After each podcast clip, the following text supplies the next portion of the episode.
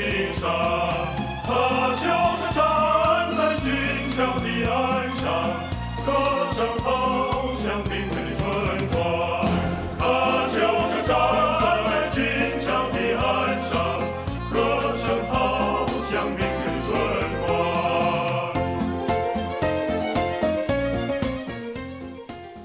北京时间十二点零六分，这里是正在直播的文艺大家谈，来自中央人民广播电台文艺之声。各位好，我是小东。各位好，我是小昭。听到这个歌曲啊，这个音乐风格，即便您不一定听得清楚里面每一句唱词儿，也应该知道这个风格是来自于哪儿。今天我们要聊的，确实就是关于这个地方的一部电视剧。二零一八年开年，现实题材剧《莫斯科行动》正在热播中。该剧以真实的要案为剧情背景，汇集了中俄两国众多实力戏骨，深入到俄罗斯去拍摄了长达三个月的时间，以其贯穿全剧的正义热血精神和传达出的精致作剧的制作理念，拍出了刑侦类型的正剧和新意和独特的风格啊，以及他们那种非常强烈的气质，也获得了很多观众的高度认可。开播只有一周半的时间，但是收视率呢是一路攀升的，豆瓣的评分也在八分的基础之上呢稳步上涨，成为了各台的开年大剧当中截至目前口碑最好的一部了。不知道您最近关注的这些开年大剧中是呃哪一部啊？有没有看过这一部《莫斯科行动》？呃，最吸引您的地方又是什么呢？欢迎发来文字或者语音留言到文艺之声的微信公众号，还有机会获得演出票和电影票。我们要为大家赠送的是二月三号的晚上七点十五分。呃，人偶儿童剧《白雪公主与七个小矮人》的门票，演出地点呢是在中国儿童剧场，适合家长带着三岁以上的小朋友一起来观看。中国儿译版的《白雪公主和七个小矮人》在展示一个浪漫奇幻的童话故事的同时呢，还用小矮人和白雪公主的故事告诉大家团结力量大的道理。如果您想获得这个演出票的话呢，可以发送姓名加电话加上《白雪公主与七个小矮人》到文艺之声的微信公众号。同时呢，一月二十一号周日十一点三十分，万达国际影城北京怀房店文艺之声观影团推出电影《奇迹男孩》还有《我的影子在奔跑》，这是两片联映的一个包场啊。发送您的姓名加电话加上《奇迹男孩》到文艺之声的微信公众号就可以抢票报名了。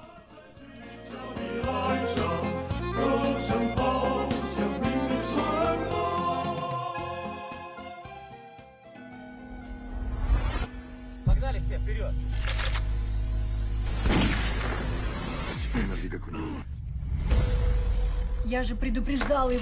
без всякой самодеятельности. Ну, в России на меня будет такой шаг, я здесь, возможно, то сам себя поймаю.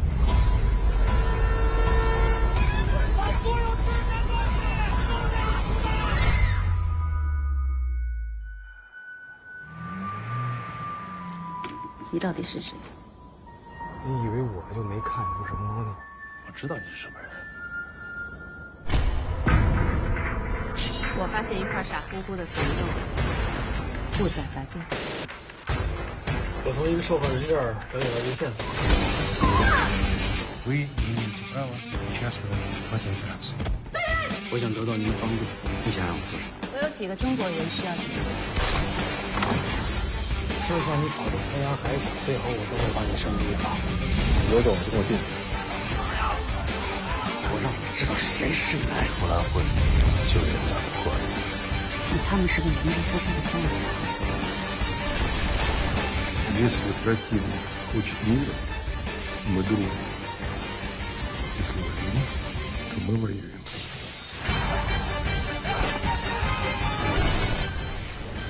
刚刚我们听到的就是《莫斯科行动》的一个片段，一个片花啊。这个故事也是根据真实的事件进行改编，讲述了上世纪九十年代，由于海外淘金热的兴起，大批国人倒也远赴莫斯科。呃，讲述了当时这个呃耗时一个六天六夜的这样的一个从北京开往莫斯科的一个 K 三 国际淘金列车啊，最后怎么变成了一个噩梦列车这样一个故事，而集火歹徒是。呃，轮番的抢劫作案，犯下了十分恶劣的罪行。一九九三年的五月二十六号，中俄的 K 三 国际列车在境外呢惨遭了四次的重大洗劫，由三名妇女，呃，有三名妇女被强奸轮奸，多人呢被打伤刺伤。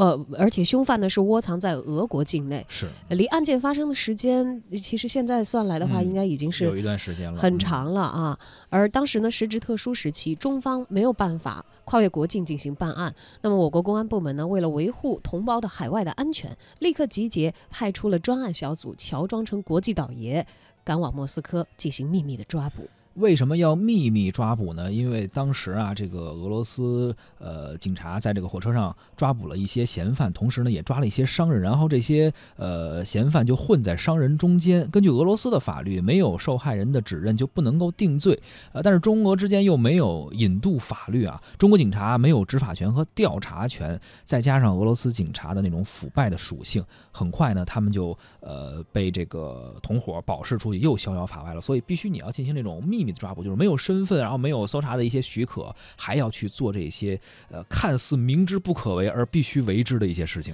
在办案的过程当中，行动小组需要和多方的势力进行博弈，人物关系也可以说是相当的复杂了。其中来自中国的商人投机倒把、迅速致富，这些最常用的方式就是乘坐这趟 K 三。快点儿！这里是 K 三 是国际列车，我们发生了紧急情况。我现在正在追查 K 三 国际列车大劫案的在逃嫌疑人。四个窗户的头目分别是朱三、牛振辽，还有赵二九。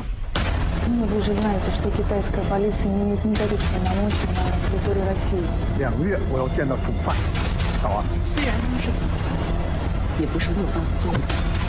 中国人在莫斯科抢劫中国人，是我最不愿意看到的事情。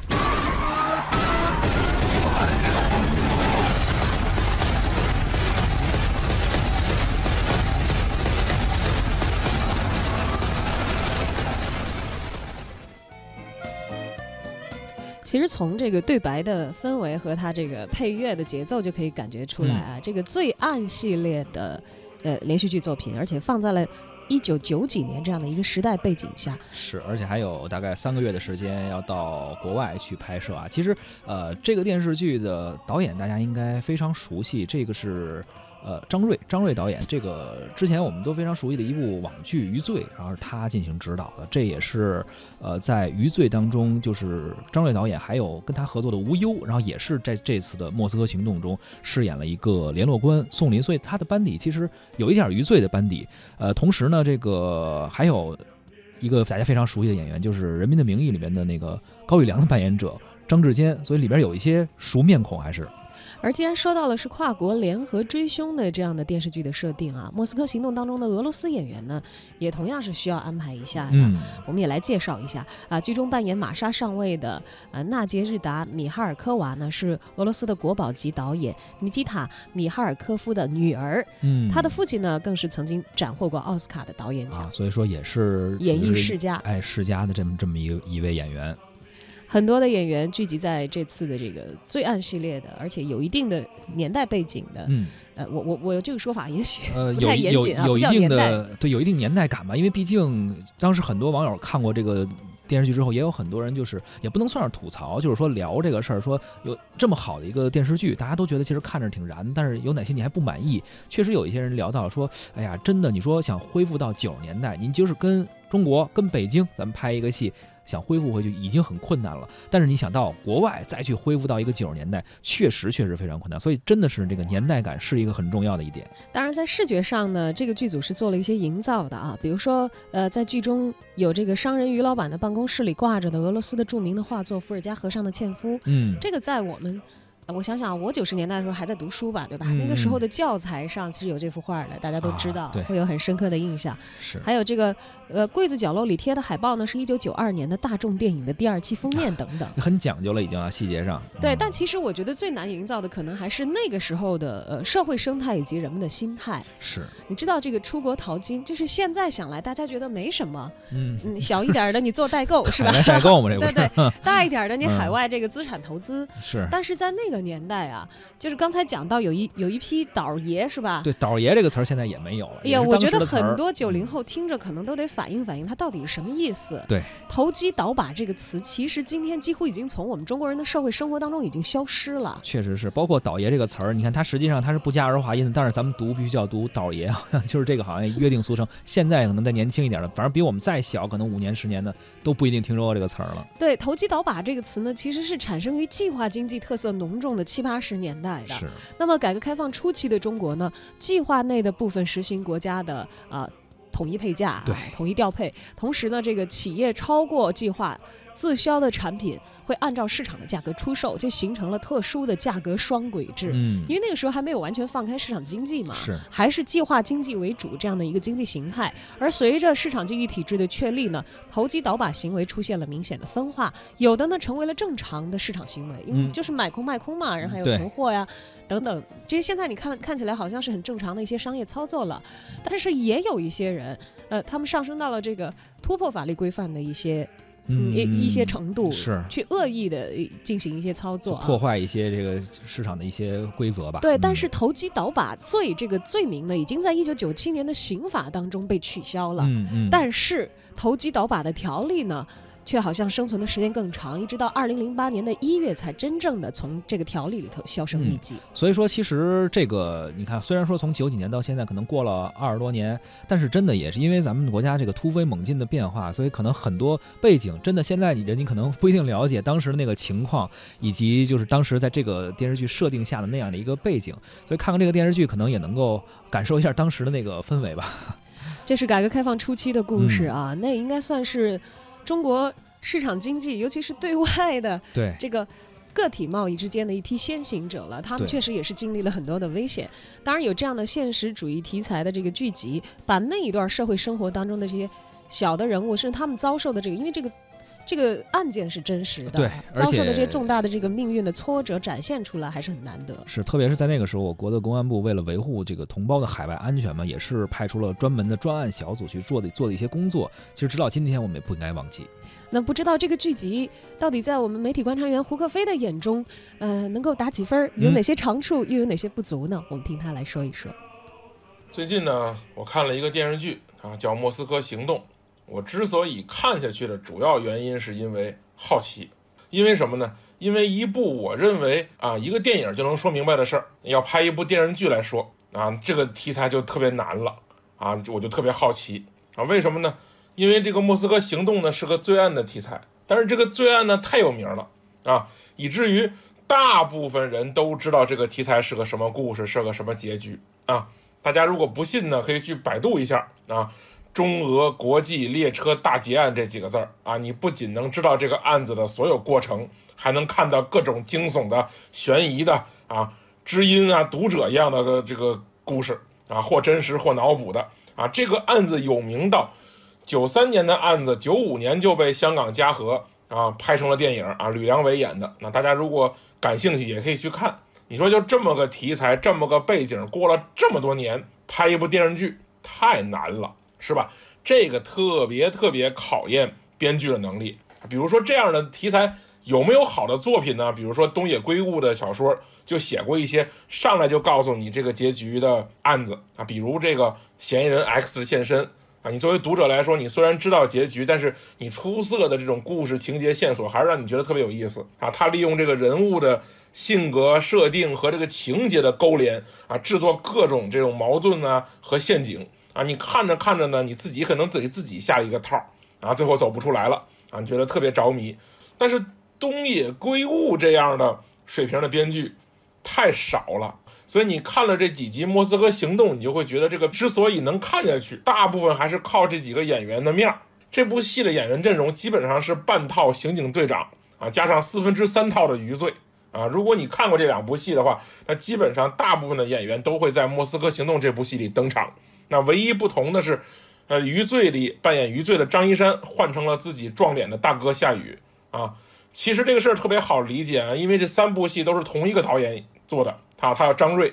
他比较喜欢涉案剧，喜欢用这种啊冰冷严肃的题材拍的细腻有趣啊，喜欢这种什么大事中见微小啊。但其实呢，我觉得他这三部作品来说，这个完成度都不是特别好啊，都有这样那样的问题啊。咱们说说演员吧，你之前大家都会说这个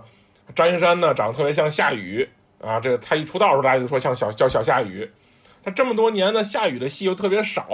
感觉吧他要么是在玩魔术，要么是在滑雪，你很少能看到他。倒是张一山天天你能看见啊，今弄个戏弄个综艺节目吧，所以吧大家在微博或者社交平台上吧，除了去八卦脑补一下夏雨和袁泉的婚后生活以外，很多人都快忘了夏雨这个人了。所以呢你在这个戏里看到夏雨的时候呢，你感觉到啊夏雨这么多年了确实岁数大了啊，那个表演风格上呢也成熟稳重了很多，因为他长得确实像张一山啊，或者不是张一山长得确实像夏雨啊，所以说你势必去比较这两个人啊。你仔细看呢，这个夏雨的表演和张一山比起来呢，他可能是因为年龄的原因啊，也可能是积累的原因，也可能是个人这个这个积淀，他这个已经肢体语言上啊表情上没有那么多小动作了。你去看张一山，那就跟一个猴一样啊，连手带胳膊带眼睛啊，那表情复杂的非常丰富。夏雨现在很木啊，没有那么多的复杂的变化啊，显得特别收敛。但这个很有意思，就是说你虽然这么多年大家这个很少看到夏雨的作品啊，但是呢啊，他很少出现在娱乐圈里，但是他的这个口碑啊和好感度好像保持的不错啊。你很少说，你虽然说大家没有看到他的作品吧，但很少有观众说我一看到夏雨就特别讨厌他啊。我觉得这个其实是一个演员的本事，那能否做到持续很多年没有特别好的作品还没有人讨厌你啊？我觉得这个事儿是个课题，尤其是很多女演员啊需要学习啊。为什么你不断推出新作品还不断有人讨厌你？除了夏雨以外呢，这个片子里很多配角呢是基本完成了剧本要求的人物的啊。虽然说很多角色没有立住，我觉得这不是演员的问题啊。至少在这部戏里，演员的表演上来说，你去挑他们的问题不是特别大啊。但是在人物设定和创造的过程中，我觉得编剧的短板依然体现得很明显啊。你说一个警察小组，除了夏雨扮演的这个队长和会说俄语的那个叫孔杰的，剩下那仨里除了一个能打的，剩下俩毛线用都没有啊！这种没有任何用的角色大量出现，其实就说明俩问题：要么是因为副导演人缘太好，实在没办法，只能把这些演员都安排进来；要么就是编剧太差啊！就这么几个人的故事都讲不明白、写不清楚。除了编剧的问题，这部片子依然暴露出来很多问题。最主要的问题就是不讲究啊！这个事在现在拍摄电视剧中其实是很致命的。你能看到很多电视剧它有这样那样问题，但是它特讲究，因为讲究这个事只要你钱到位了就能就能完成，所以你很少看到说不讲究的电视剧了啊！这个电视剧最大的问题就是不讲究啊！你它这个背景发生在九十年代的俄罗斯，它是时代营造的这个时代时代感上去营造，它又有困难啊，只能靠造型和道具来构建。你可能看到很少能看到莫斯科的外景啊，大城市的这个背景啊啊，没办法，这个长镜头都很少，大部分的都是室内戏啊。你那个镜头的视野就特别小，边界特别特别清楚，你整个格局就被框在这个镜头底下。不仅如此，你各种穿帮的镜头啊不计其数，智能手机啊，用过的东西，穿过的鞋呀、啊。啊，现在人的这个打扮、捯饬的方式、头发的样子，哎呀，你这穿帮的满地都是。你就连那个发生命案那火车啊，那新的那个样，我都觉得是昨天刚从生产线上做出来的啊。你这个都是很遗憾的事情，对不对？你一个制作团队不用心，除了几个进入演员表的演员以外，那个群演的戏那差到不能再差了。你说那个在俄莫斯科这个这个弄了一个市场，里面有很多中国的倒爷，哎呀，这些倒爷之间的这个这个对话交流啊，眼神啊，你很难想象想象他们那个时候居然能在国外出现。你就感觉是导演实在找不着人了，在门口现逮了这么一群人啊。你就连这个配音对口型都有穿帮的，你就说这个整个电视剧的这个制作上有多不讲究。很多人说呢，这个戏是二零一八年开年最好的戏，是因为开年的电视剧市场确实太薄弱，没有一部能称得上现象级的作品，是吧？我觉得如果大家都看了以后可能会有自己的想法。那如果你是导演张睿的粉丝呢，可能更期待他余罪的下一部。那如果你是夏雨的粉丝，那你可能更希望他主演的《古董局中局》早点上映啊。我呢是谁的粉丝也不是，就希望这个戏的编剧短期内你别接活了，好好做做功课啊！一个好的电视剧剧本究竟怎么写？不然你多好的牌都会被一个烂编剧打得稀碎。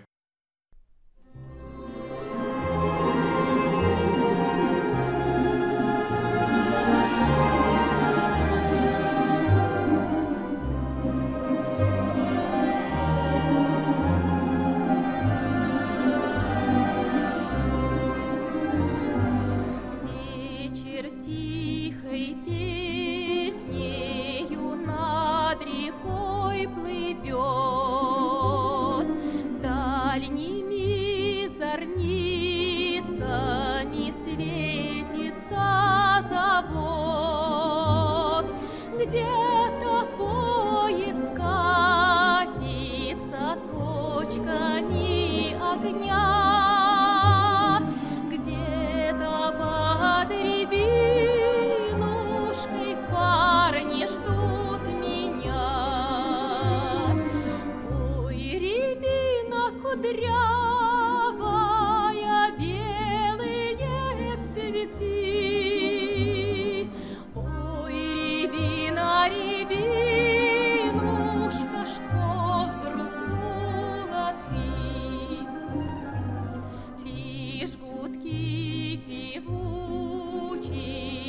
смолкнут над водой. Я иду к рябинушке тропкою